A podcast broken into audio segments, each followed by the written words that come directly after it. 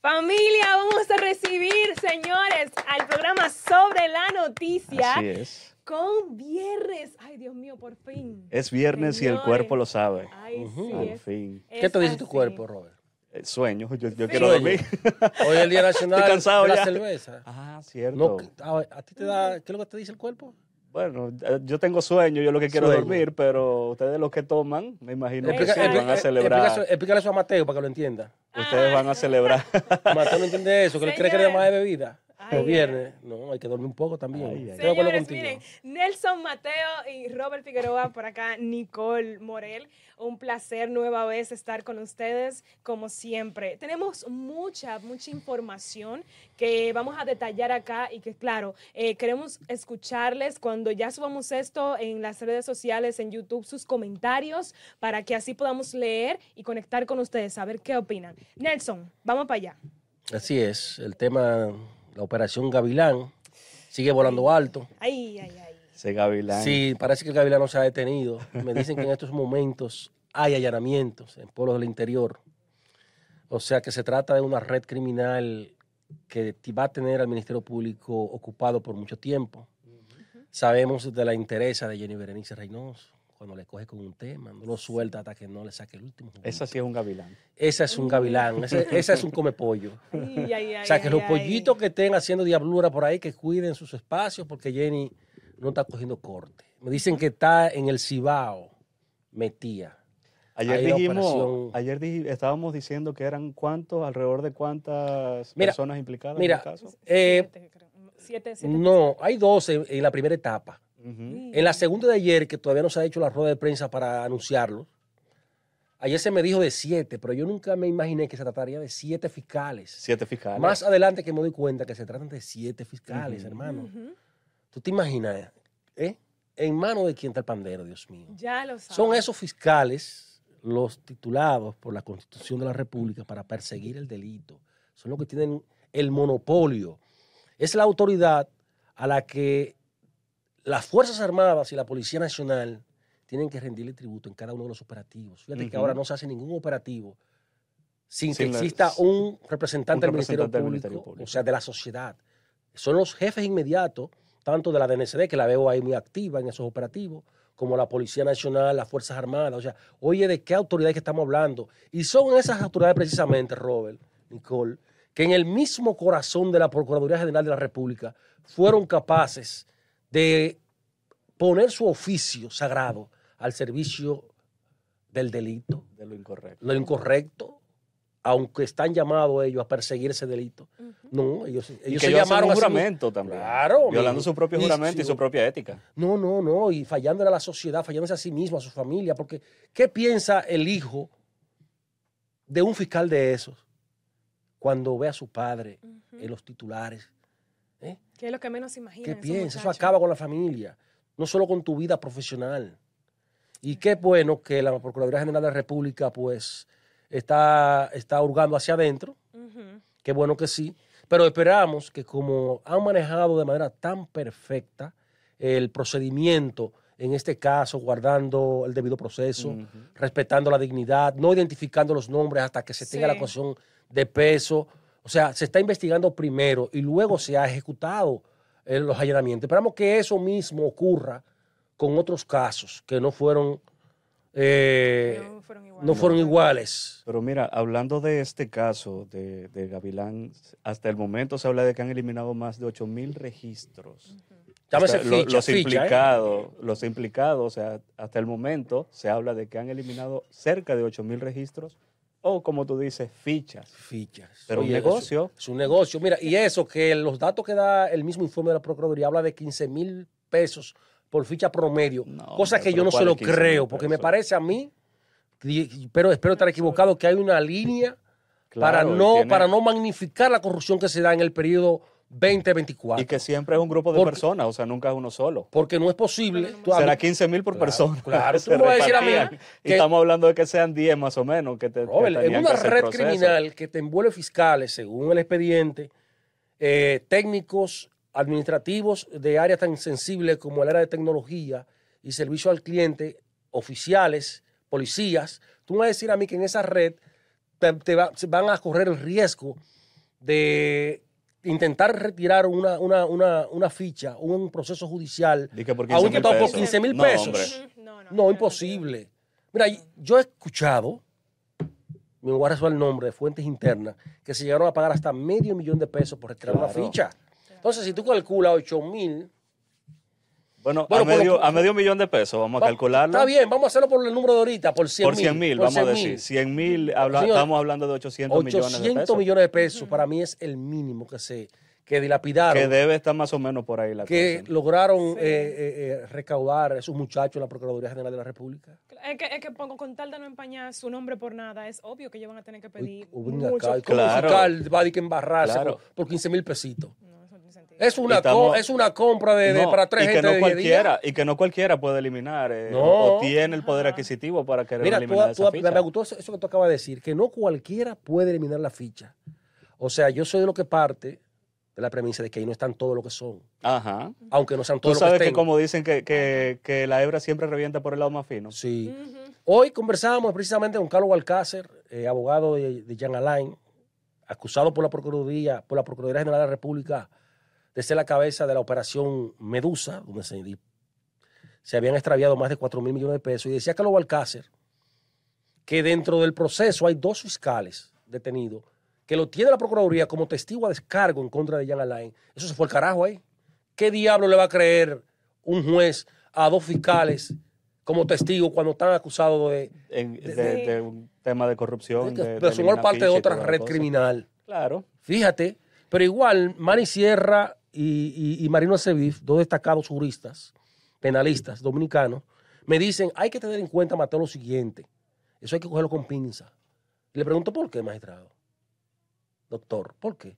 No, porque allá adentro hay una pugna interna, una lucha interna entre la nueva administración y lo que huelen a la vieja administración, y no de- dudes tú de que en un proceso de eso ellos aprovechen y embarren a todo el mundo para, para poderlo cancelar, y más como son de carrera. Todo puede pasar. Entonces, descarto, yo no creo en eso, en esa versión.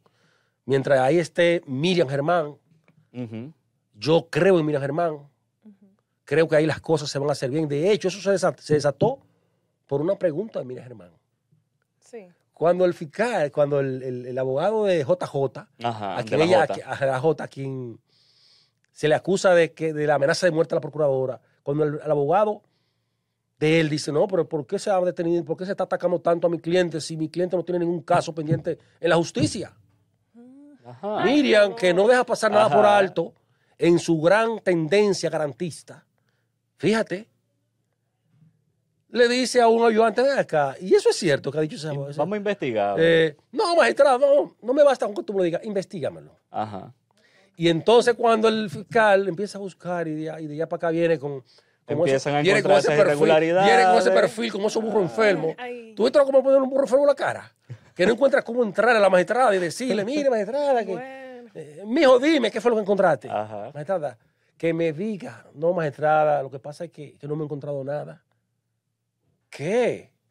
Pero Miriam Germán fue presidenta de la segunda sala penal y conoce cada uno de sus imputados y más cuando son de tanto renombre. Claro. Lo voy a dejar hasta ahí para no caer en indiscreción. No, no, claro. o sea, fíjate, Sí. y ahí es que empieza entonces, ajá, ah, que se la retiraron. ¿Y cómo? Pues investiguen eso. Que detrás de eso, Sí, y hay eso, otros. y eso es ahora, porque lo de la J es recién también. sí. Y a raíz de la J es que empiezan a investigar. O sea, esto es lo que está saliendo hasta ahora. ahora. Porque son, esos son estructuras viejas. Y- y tú sabes que me parece eh, admirable el hecho de que por no pensar en joderse ellos y su integridad y todo y todo lo que tiene que ver, ellos como quiera lo hicieron a la luz, porque fácilmente tú puedes decir, bueno, para que no digan que aquí adentro yo tengo una red de que si yo quién que está bajo mi cargo, déjame yo hacer, hacer de, de vista gorda o mirar para otro lado, pero no, allá mismo dentro de como quiera le dieron para adelante. Me parece Mm, muy ah, bien y admirable. Así es, así es. Mira, y pero decía Robert ayer también, el vicepresidente de la FINJUS, me pareció muy, muy sensato el planteamiento de él. Él me decía, mira Mateo, está bien que arresten a toda esa gente, que se investigue, que a todo el que se le retiró una ficha, vuelvan, se la coloquen si hay que colocársela. Pero el problema no está nunca en condenar a un culpable, es condenar a un inocente. ¿Cómo así, me Claro, ahora hay que saber si fueron capaces de quitar, son capaces de poner. Así mismo. ¿A cuánto inocente ellos lograron poner ficha bajo ese procedimiento? Y eso es importante, ¿eh? Que se investigue. No, pero por eso te digo, o sea, esto que ha salido es lo que ha salido hasta ahora. O sea, en lo que ellos siguen investigando, o, lo- o quién sabe si a lo mejor esto es lo que nosotros estamos viendo, pero seguramente habrá muchísima más evidencia que hasta ahora no la, no la pueden revelar, ni ha podido Sí. salir a la Sí, por asunto de seguridad. Por asunto de seguridad y porque también no sabemos como la profundidad de, de los implicados que podrían estar allí. Es así. Y, y mira, y con eso que, que dices de, de los inocentes, me parece muy bien, porque cuánta gente está en la cárcel por nada, que van en una, en una redada y, y Sí, lo sí. agarran y lo dejan No, ahí. pero- Y cuando va la familia, no, porque tiene que sí yo qué. Pero ese muchacho estaba tranquilo caminando por ahí. Así es, así es. Entonces, me parece muy bien. Mira, señores, ¿tienen algún otro, otro tema? Mira, yo tengo un tema que a mí me, me gusta mucho. Adelante. Está dando mucho seguimiento y es el, el cambio del bufete directivo en el Congreso Nacional. Tú sabes que eh, Perla está gozando allí. Señores, Perla, a Perla le están, Perla está María, gozando, María. ¿eh? A María, María, está gozando por allá gozando. La coordinadora exterior está gozando ahí, ¿eh? O sea, no es una indiscreción de nosotros, solamente que estaba, Robert estaba Sí, mirando y me sí, llamó la sí. atención, María. Ok. Puedes seguir. ¿eh? No, mira, le decía a los Eh, muchachos aquí Cuéntanos. que en el Senado de la República, en el Congreso Nacional, hay cambio de bufete directivo este 16 de agosto, como lo estipula la Constitución Dominicana, en un aniversario más de la, de la restauración de la República, esa gesta heroica que le precedió a la independencia nacional que marcó el inicio de la Primera República.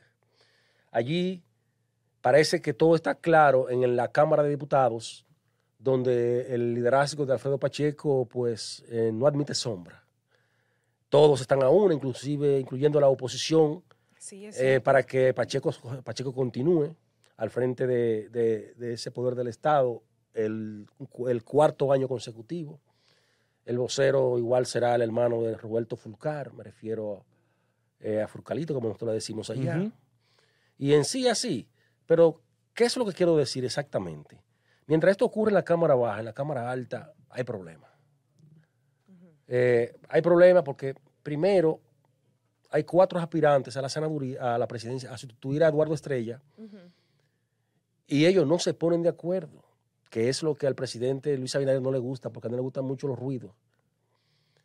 Entonces, estamos frente a un, es verdad, a un candidato como Eduardo Estrella a seguir en el cargo, que aunque, ha dicho, aunque no ha dicho que aspira a continuar, siempre los que están en los cargos eh, quieren quedarse. Lo que pasa es que él se maneja con mucha prudencia, porque como es miembro de un partido aliado, Dominicanos por el Cambio, eh, él maneja eso a niveles. discreción. Pero el trabajo que ha hecho Eduardo Estrella frente al Senado de la República lo convierte en un candidato fuerte a seguir ahí. Porque Luis Abinader, ese es el perfil que busca Luis Abinader en cada funcionario. Tipo está cañísimo y, co- y correctísimo. Y tú vas a ese Senado de la República y tú encuentras todo en orden. ¿eh? Es verdad. El hombre ha hecho una reestructuración tanto en- a nivel de, de cocina, baños, como sí. eh, la creación de nuevos parqueos que eh, son sumamente necesarios en, esa, en, esa, en, esa, en ese centro eh, donde se encuentra la mayor cantidad de las instituciones del Estado Dominicano aglomeradas. Sí. Pero, que a lo interno tampoco lo hemos visto involucrado en ningún escándalo. ningún escándalo, con este si proceso. salva Entonces, algunos bochinches politiqueros Sí. que señalan cosas, eso es normal. Sí, Pero el que- hombre ha hecho un trabajo encomiable, ha desentado aún más ese Senado de la República y seguro que eso tiene a Luis pensándolo bien, porque Luis no quiere que eh, se le vaya al gobierno de las manos. Sabe que casi siempre cuando tuvo una reelección, eh, las cosas no terminan bien. Si tú quieres, pregúntaselo al gobierno pasado. Entonces, Eduardo Estrella es un hombre que es tacaño por naturaleza. Tacaño y disciplinado. Entonces, eso le sea, eso- sí, y eso le ha granjeado quizás el disgusto de la mayoría de los senadores, que hoy apoyan casi en su totalidad a, mm, al camionero, el presidente de Fenatrado, ¿cómo se llama? Ay, Eh, hombre. eh, Eh, ay, mi amigo. eh, eh, el mismo. Ese mismo. Ricardo de los Santos, a quien, según el mismo... Gracias, Digo, María, gracias, María, está suyo. ya está muerta la risa ahí, Está pero lo suyo. Ricardo de los Está. Santos, eh, un, eh, eh, un importantísimo dirigente de los camioneros que hace exactamente un mes y pico hizo un acto reeleccionista muy, muy impactante aquí en el Palacio de los Deportes. ¿Y sabe cómo terminó el discurso de, de Ricardo de los Santos? Diciéndole, presidente, aquí están los camioneros del norte a sur con usted, del sur al, y del sur al norte también, porque amor con amor se paga. Así terminó. Épale, ya tú O sabes. sea, que le está esperando ahora que, a- que se le pague con amor lo que, Se le pague con lo- amor lo lo que suyo. con amor se le entregó. No, Ay. mira, Y además, además de que, además de que tiene la mayoría de los senadores de su lado y que según muchos de ellos, el presidente Luis Abinader el año, el año pasado, para tumbarle sus aspiraciones, le prometió entregarle este año. Entonces le dijo, no, no, Sí. deja que Eduardo Estrella complete su gestión ya, su, programa de trabajo en este nuevo año y entonces tú irías el próximo año. O sea que estamos, sin embargo, el PRM aún no se pone de acuerdo en señalar que los estatutos se lo permiten, escoger los bufetes directivos, Sí. porque hay, hay quienes entienden, y están- estamos equivocados, que son los partidos que escogen. No, la constitución establece que, son, que es el Congreso. Pero lo que pasa es que los partidos proponen. Pero al fin y al cabo, quien levanta la mano en el Congreso y aprueba es el Así Congreso mismo. Nacional. Hablando, hablando de participación, eh, Congreso y renovación, recordar a nuestra audiencia que tenemos en, en nuestro portal web una encuesta.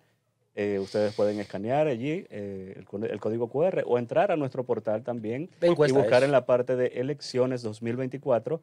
La pregunta que tenemos activa en este momento es, ¿cree usted que el presidente Luis Abinader debería repostularse para, otra, para otro periodo? Enten- entendiendo de cara que ya hasta el 17 de agosto es la fecha límite que fecha. tienen los partidos para presentar su precandidatura en la, en 17. la Junta Central. Pues déjame decirte que qué bueno que tú señalaras esa fecha, exactamente 17 de agosto. 17 de agosto. El 16 de agosto, según tengo entendido, fuente interna, que el presidente se va a dirigir al país.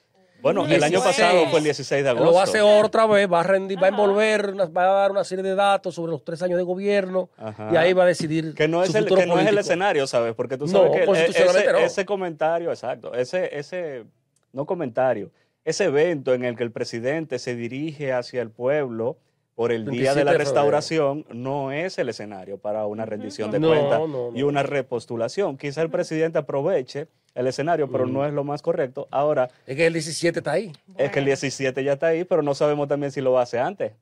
Bueno, Pero hay que, que- hay Nadie- que nadie ver, le hay que ver. quita. Pero- claro, pero claro. eso sí, Nadie le quita que el de la sorpresa en estos días. Sí. Ya ustedes saben, en la, en la encuesta ustedes tienen la participación también de decir qué opinan a través de rnn.com.do. Nosotros nos vamos ahora a una pausa, pero continuamos con mucho más. Atentos. Y continuamos con más de Sobre la Noticia. Recordarles que pueden a través de YouTube ver la retransmisión de este programa a las 7 de la noche en Noticias RNN. Señores, tenemos un tema fuerte. Ay, ay, ay. El Francelis Fulcar. Furcal. Cuenta. Francelis Furcal. ¿Sabe? A lo que estábamos mencionando antes de, de irnos a la pausa, Mateo hizo, mencionó un apellido que a mí me hizo ruido por algo que, que se hizo viral ayer ¿Qué y que todo el mundo estaba hablando de eso. El apellido Furcal. Ah, me refería así a- a- al vocero de la Cámara de. Diputados, hermano de Roberto Fulcar. Ayer eh, nos pudimos enterar de que fue detenida ya la mujer que lleva por nombre Fran- Francelis Furcal. Para quienes no recuerden o no les eh, haga ruido este nombre, Francelis Furcal fue la mujer que asesinó a un chino hace un año aproximadamente y se dio a la fuga. No se es. sabía del paradero de esta mujer, no se sabía nada. Hasta ayer que salió a la luz que resulta que la mujer pasó por ocho países. Ocho. ¿Y Ya había países? recorrido ocho países hasta el momento en su proceso de huir de lo que es la ¿Y justicia. cómo lo hizo? Dios mío. ¿Cómo lo hizo? Exacto. Porque entonces salió de República Dominicana para Colombia. De Colombia después para Brasil. Después de Brasil eh, fue a España. Después como que. Qatar. Pasó por varios países. Y yo me hago la pregunta, ¿quién es que financió? Porque se supone que esta mujer era de una familia muy humilde. Exactamente. ¿Quién le facilitó ¿Quién- eh, ¿Cómo es que las autoridades de manera tan perfecta en, tanto, en tan poco tiempo Y tantas autoridades? Porque mira, si hay algo... Legalmente, en un año a ti se te hace difícil viajar por ocho países. Claro. ¿Cómo Pero tú lo ni, hiciste? ni, ni mis ahorros. ¿Cómo es que tú lo hiciste? Ni con los Y la señora Fulcar logró irse de aquí de manera surrecticia, sin ningún problema, irse, como dice Robert, a Colombia, Colombia, Brasil, Brasil, turismo, mi amor. Qatar, Qatar, España, España. Polonia. Oye, Caramba, y yo con bici de todo, no he podido viajar. en- Qatar, en yo 10 quería, años yo quería ir al Mundial de Fútbol de Exacto, Qatar y yo no pude. Entonces, a Y esta señora- mujer fue capaz y se lo disfrutó el juego allá y nosotros aquí. yo espero que cuando la, cuando la traigan, la deporten, Ay, a ella se le pregunte, a la señora Fulcar, quién fue que le facilitó la fuga. Bueno, se dice hasta el momento que familiares, ahora, ¿quiénes serán esos Famili- familiares? esos Yo no familiares. no, sé. y, que, y que las Yo no autoridades sé. no, no, no descartan Familiares y un cónyuge. Y mira que, que esa señora, yo creo que cometió un error en emprender la huida, porque eh, ese, eh, ese delito eh, se pudo, se le pudo haber eximido Ujú. De culpa, Eh, toda, toda vez de que se Claro, pudo haber... ah, Se- En la cámara de seguridad se vio que el, que el, El tipo le dio. La agredió. La agredió Ojo, fuerte. no se justifica No se por ningún tipo no, no. de agresión, ni mucho menos un No, no, no, asesinato. Estamos hablando pero desde el punto de vista legal, desde el punto de vista legal. Ajá. Lo que tú vas a demostrarle a un juez. Un juez no coge poesía, ni teoría, no, no, dime cómo fueron las- los hechos. Entonces, si tú lo analizas, fíjate, como bien lo dices tú, Robert, se ve cuando el abusador, porque es un abusador, porque no había sido la primera vez que había golpeado a esa señora. Exactamente. Esa sería le la que vimos nosotros fue sí, esa vez, pero le quién da sabe una cuántas veces. Le da una patada, un chino dando una patada. Un hombre dando una patada a una dama. Entonces ella corre a buscar un, con qué defenderse y le da una estocada. Eso puede ser tipificado como un homicidio, Un acto de como un, un acto de defensa que en el Código Penal Dominicano te exime de culpa. Claro. Te van a decir, no, que la, la comparabilidad de las armas, o sea, tú me das una patada, yo no te puedo dar un- una puñalada mentira, es una corriente errada si, del, de- de- del derecho. Si tú te encuentras en medio de un conflicto en el que tú ves tu vida amenazada por lo que sea, tú no vas a escoger el tipo de arma con el que tú te vas a defender. Tú vas a decir que no, déjame ir aquí, no, no, ese, ese cuchillo no. pensar. No, manito, tú No, un no, no, momento, no. un Eh. momento de desesperación Y es un hombre, es un hombre y- agrediendo y a de- una mujer. Un hombre que tiene grado de superioridad como quiera que tú lo veas. Es un hombre agrediendo a Y una, una mujer, patada de un chino no es una patada cualquiera. No, no, es verdad. esa vaina. No, Históricamente, Histori- las y patadas de los no, chinos son voladoras. Y más y sobre una mujer. María se ríe, pero es verdad. María. Históricamente, esas patadas de los chinos son si ella se queda- poderosas. Y, a- y a- y- y asume su, su responsabilidad y va a los tribunales, hoy estuviera en la calle. Es mi creencia. Ahora cometió el error de fugarse y, aho- y entonces ahora China. No, ella estaba de vacaciones. Fugarse no, ella, Sí. estaba, ella estaba de vacaciones, ocho países. Sí. Mira, Mi pero tú, tú, sabes que ese, ese es un problema muy grande, que es cuando uno no conoce sus derechos. Porque quizás si ella Los hubiese alcances de las conocido, normas, sí, sí, ajá, si ella lo hubiese conocido, ella, ella lo piensa. Si y la que, mejor. ajá, Porque ¿ya? entonces, después que se fue, tuvo, fue el embajador chino que se refirió al tema. Además, Ya, oye, ya, ya un asunto que envuelve a los estados. incluso a ella, a por eso ella, si sabe. este, si este extranjero eh, de nacionalidad china hubiese quedado con vida, a ella le favorecía eh, el tema de que los extranjeros, ah, también por las leyes del país, o sea, eh, un extranjero al violentar cualquier ley podría estar en, en- de parte de la ley de que Sí, defienda y este extranjero incluso sea eh, devuelto a su país. Sí, sí, sí, es cierto, es cierto. Así es, pero la doña. Y, y Fulcar, te pasaste de bruta, Ay, mija. ay, ay, ay. Ay, ¿Cuál es la cámara mía, María? Aquí, Acá. Fulcar, por Dios. ¿Cómo tú te pones a subir video? Caramba. Pero caramba. Estaban Paseando que fue- por los se olvidó de las redes sociales. Dijeron Ay, que ay, fue ay, por ay. el tubi que, Mira, que la reconocieron, que dijeron esa es dominicana, hay algo raro ahí. No, la subieron. Esa gente en Cristo Reyes dijeron, mira fulano ahí, mira Fulcar ahí. Hablando de videos, redes sociales y mujeres que suben cosas a las redes, hay otra mujer también que estaba por ahí. ¿En qué ha parado esta señora que estaba amenazando con matar a medio Constanza? Ay, sí, Dios mío. ¿En qué quedó esto? Eh, se le está haciendo una investigación a ella. Pero llegó. Porque eh, ella supuestamente llegaba hoy a matar a todo el mundo. ella No llegó.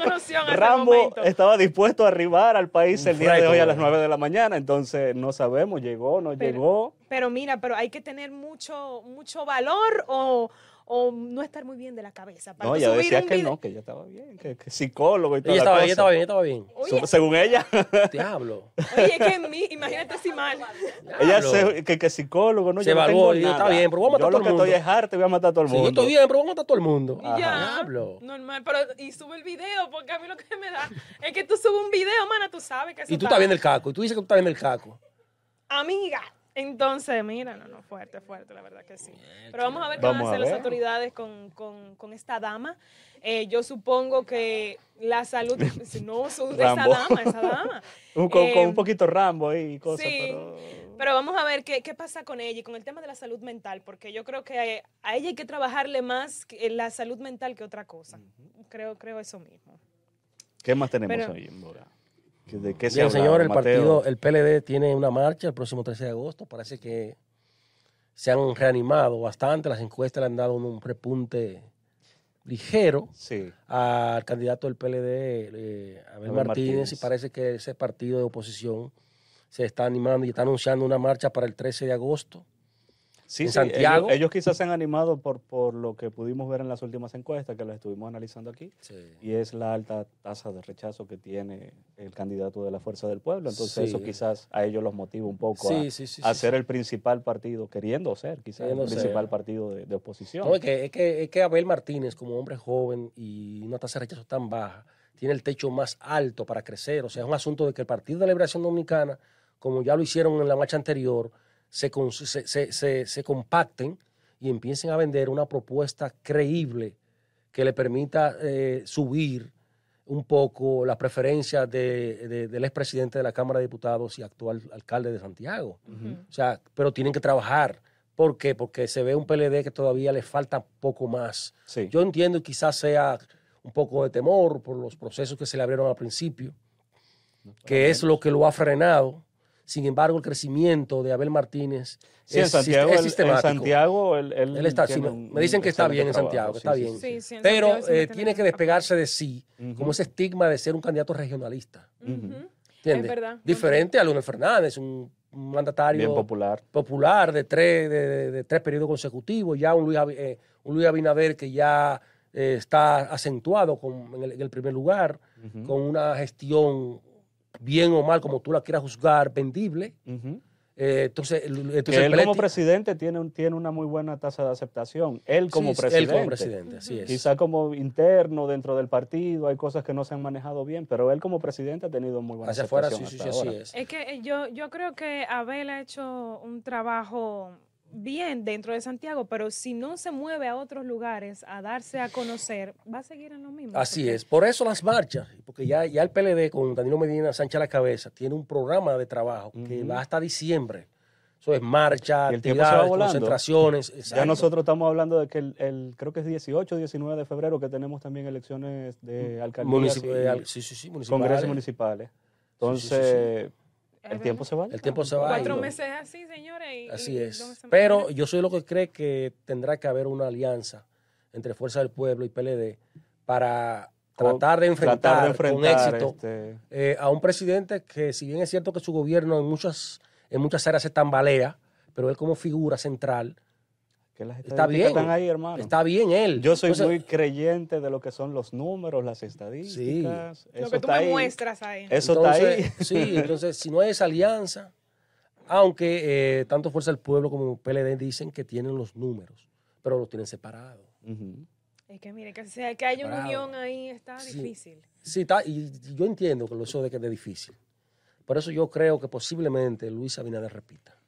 Yo No, tan- sí. no tanto porque eh, su gobierno se lo permita, como es, porque está, está atado con una, con una crisis que él, él, él ayuda por aquí unas cosas, pero por allí se, le- se le va otra. Sí, se le- se tiene una, No, crisis tiene, él pandémica. tiene todavía una serie de una- retos. sí, sí, sí, una Sí. crisis económica. Él y- mismo lo comentó, que tres años no, no han sido No, suficientes. no, no, no, O y sea, para, para como él recibe el gobierno, o, o lo que va a ser su gestión, tres años no son suficientes. Ahora él tiene el reto de demostrar ahora, ahora Si él sigue en, Si otro, es- en otro periodo. si es un líder de más, verdad. claro. porque no fue que el, el electorado dominicano votó por Luis Abinader. Fue la tasa de rechazo. Fue un voto en contra del PLD. Sí. Ahora, ahora, ah, pero ahora sí se va a votar por Luis Abinader y su gestión. Claro. Porque ahora él sí puede proyectar ver. adelante y decir, sí, yo estoy de acuerdo con esto o no estoy de Eso acuerdo es lo con que esto. conocemos como el voto de castigo, lo que, Exacto. lo que pasó Que siempre con las existe aquí. elecciones anteriores. Sí. Aquí no se vota por conciencia. Sino porque no me gusta este punto, pero no sé a Sí, voy a coger. Era, Y quiero era el salir de este, cansancio. Quiero, es, es por el salir de este. Era el cansancio, que- Cansancio. Que, justamente se combinó, o sea, se combinan todas estas protestas que estaban haciendo de las personas, un pueblo De- cansado, eh, todos los temas de De la- de corrupción que, una- salieron, que salieron a la luz y justamente entra la pandemia en ese Sí. mismo, en ese mismo Eh, periodo, de- en eh, sí, etapa. una marcha verde que no, no le sacó el guante nunca al gobierno y me pareció bien. Lo que no me parece bien es que se hayan ido todo al gobierno de azul ahora y que Ah. no salgan a protestar por nada porque estamos también todos, estamos en Suiza, pero el electorado, cada pueblo tiene el presidente que se merece. Le están dando chance. Chance, están nombrados casi todos. Chance Casi que. todos, casi todos. Eh, pero ese fue, esa fue una elección democrática. Luis. Abinader ganó las elecciones por el Así voto mismo. popular.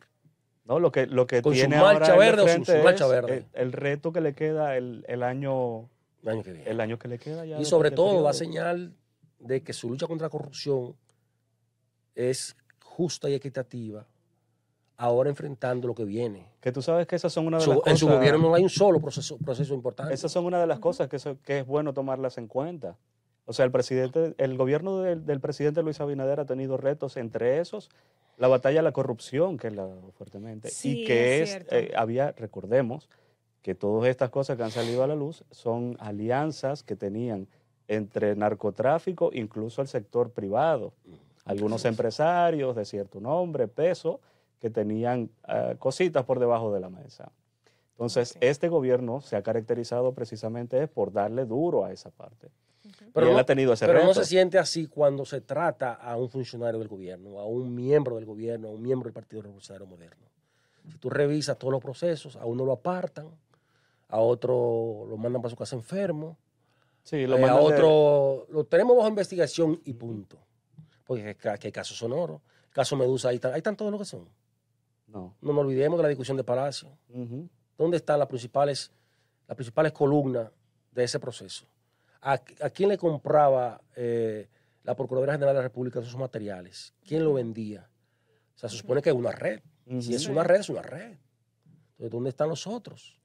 Pero, pero al menos yo nunca había visto algo así. O sea, en este, en este gobierno sí yo puedo decir que, que el caso de corrupción en ese tema duro. sí se le ha Sí, dado sí, duro, porque sí. Yo nunca, Ha ni siquiera una patada, voluntad. de nada, Sí, sí, nunca. sí. Hay que reconocer que el gobierno ha puesto voluntad política, pero le falta mucho más. Sí, claro, pero eso es lo que yo te digo, es Ah. un reto, entendiendo todos los, eh, todas estas cosas que le convenían a esas alianzas. Entonces, si tú me vas a meter presión a mí, yo te meto presión a ti también. Así y es. puedo ver eh, que pueda repercutir en alza de ¿sabes cómo- precios. Tú sabes que cuando yo cuestiono la forma, o sea, el- los alcances de la lucha contra la corrupción y quizás un poco la, inde- la independencia del Ministerio Público en la persecución, porque yo sí estoy claro, es independiente del PLD. Al PLD le, ha- le ha dado en la madre. Sí. Y qué bien que le dé. Porque era lo que estaban. Sí, pero, pero entonces, ¿y a lo del gobierno? No. O sea, la sociedad no es pendeja. Ujú. Entonces, es a lo que yo aspiro. Éntrale con todo al gobierno como al PLD. estaban también, ¿Sabe para qué? Para que el próximo gobierno que venga se tenga que poner esa misma bota. Y mismo. ya la lucha contra la corrupción pase a ser un tema que ni siquiera se hable de eso, que ya sea una un asunto automático, que el- Sí. todo el funcionario que vaya al gobierno diga, no, espérate, pero en el PRM trancaron a todos sus funcionarios y también trancaron lo de la oposición. Este gobierno que llega nuevo va a venir la misma La- línea, la porque la sociedad, iniciativa- la no- la- la sociedad lo reclama. La iniciativa del presidente al inicio, al, nombrar a, a Miriam Germán junto Sí. con Jenny Berenice y el otro procurador, eh, era esa, que el Ministerio Público no tuviera ningún, no tuviera nada que ver con el partido que esté. Independencia, pero no existe la independencia. Y- y ¿no? me- Sí, al final va a haber intereses. Siempre hay intereses. Y, Yo- y- y creo que... eh, no, dale, dale, Mateo. Bueno, que creo que es necesario porque, de hecho, por un ejemplo, a nivel internacional, en Colombia, el hijo del presidente eh, Gustavo Petro, el hijo de él, Nicolás Petro, se le está haciendo una investigación por lavado de activos. Y su, es- y su esposa, eh, su esposa también está siendo investigada. Petro, el que eso. filtró el audio de que aquí robamos todos. Mismo- ese y- y- y ¿Qué cojones? eh? Sí, Pero en sí. Estados Unidos también es el, el expresidente Donald Trump. Sí, a su hijo. Y también a- al mismo Joe Biden, al hijo. pero a Donald de- Trump lo de- dejaron libre. a- hacia el hijo de Hunter Joe Biden. Biden, exacto. También Entonces, tienen caso. O sea, que el tema que sea, que sea, que independientemente del limitar. que esté en el poder, que se le dé al que, Que le se toque. per- sí, sí, sí, sí, que se le Al que le toque su palo, bueno, que le den su palo. Aunque en Estados Unidos con, con Donald Trump, yo creo que hay un poco, un poco de politiquería, porque es que el hombre rompió récord como en, en- la Todavía. derrota. 73 millones, creo, de, mi- de millones de, vo- de votos sacó Donald Trump.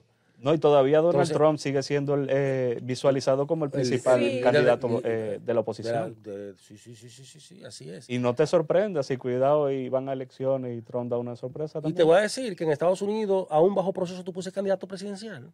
Se puede. Se puede. Igual que aquí. Aquí tú puedes ser aspirante y votar inclusive. Creo que en Tú- Brasil tú pasó eso mismo también. Tú recuerdas, por con ejemplo, Lula, aquí. ¿no? Sí, sí, desde la cárcel ya estaba, Ujú. Lula estuvo aspirando. Sí. Que si Lula en ese entonces le endosa su respaldo al candidato, bueno, al candidato de, de- de su partido, que lo hizo al final de un, ah, faltando solo un mes, el- el- el- Lula gana las elecciones a través de ese- de, de- de ese subalterno. Lo que pasa es que lo hizo muy tarde. Sí. Recuerda que fueron como por 7.6 que perdió. Entonces, eh, ¿qué te digo? Te decía, para contextualizarte, que recuerda que aquí hubo, un- hubo una, iniciativa para que los votos, eh, los presos preventivos voten. Pueden votar, porque es que hasta que a ti no se te condena, tú no pierdes tus derechos políticos. Tú no los pierdes. Ya- y ya en no Estados está- Unidos es igual. Ya no está vigente. O sea, se puede. No, Es que no, está se, está es que lo trabajando, está. se está trabajando es en otra propuesta, pero es para que los presos ya condenados voten también. Es que pueden votar, Esa es otra de hecho, que la. Constitución lo permite. Porque tú no pierdes tu derecho político hasta que no se te condena de manera definitiva. ¿Entiendes? Entonces, eso es lo que ocurre allá en Estados Unidos, donde hay un verdadero Estado de Derecho. Y tú puedes estar seguro que Donald Trump, cuando una vez sale, ¿cómo, se, cómo que se dice? De. De. ¿De dónde? ¿De de, dónde? de vaina del Capitolio, del. Bueno, de la cárcel del casa? Capitolio, Ok. tranquilo, porque el electorado. ¿Por qué? Porque el electorado de, de Estados Unidos es muy nacionalista. Y Donald Trump es el americano natural, neto. Sí, que América eso- primero. eso- él, hizo, él ajá. hizo muchos eslogans. No, y, eso. y- y América sabe- y primero. se vendió como un nacionalista rajatabla. Si, tú- si tú te fijas, recuérdate que el tipo a las inversiones extranjeras la fuerió para dar prioridad a sus empresas. Ujú. Pero igual es el candidato de los conservadores, de los poderes fácticos conservadores que son mayoritarios. Llámese la igle- las iglesias, porque el tipo no quiere saber del aborto. Ujú. Llámese eh, eh, los empresarios.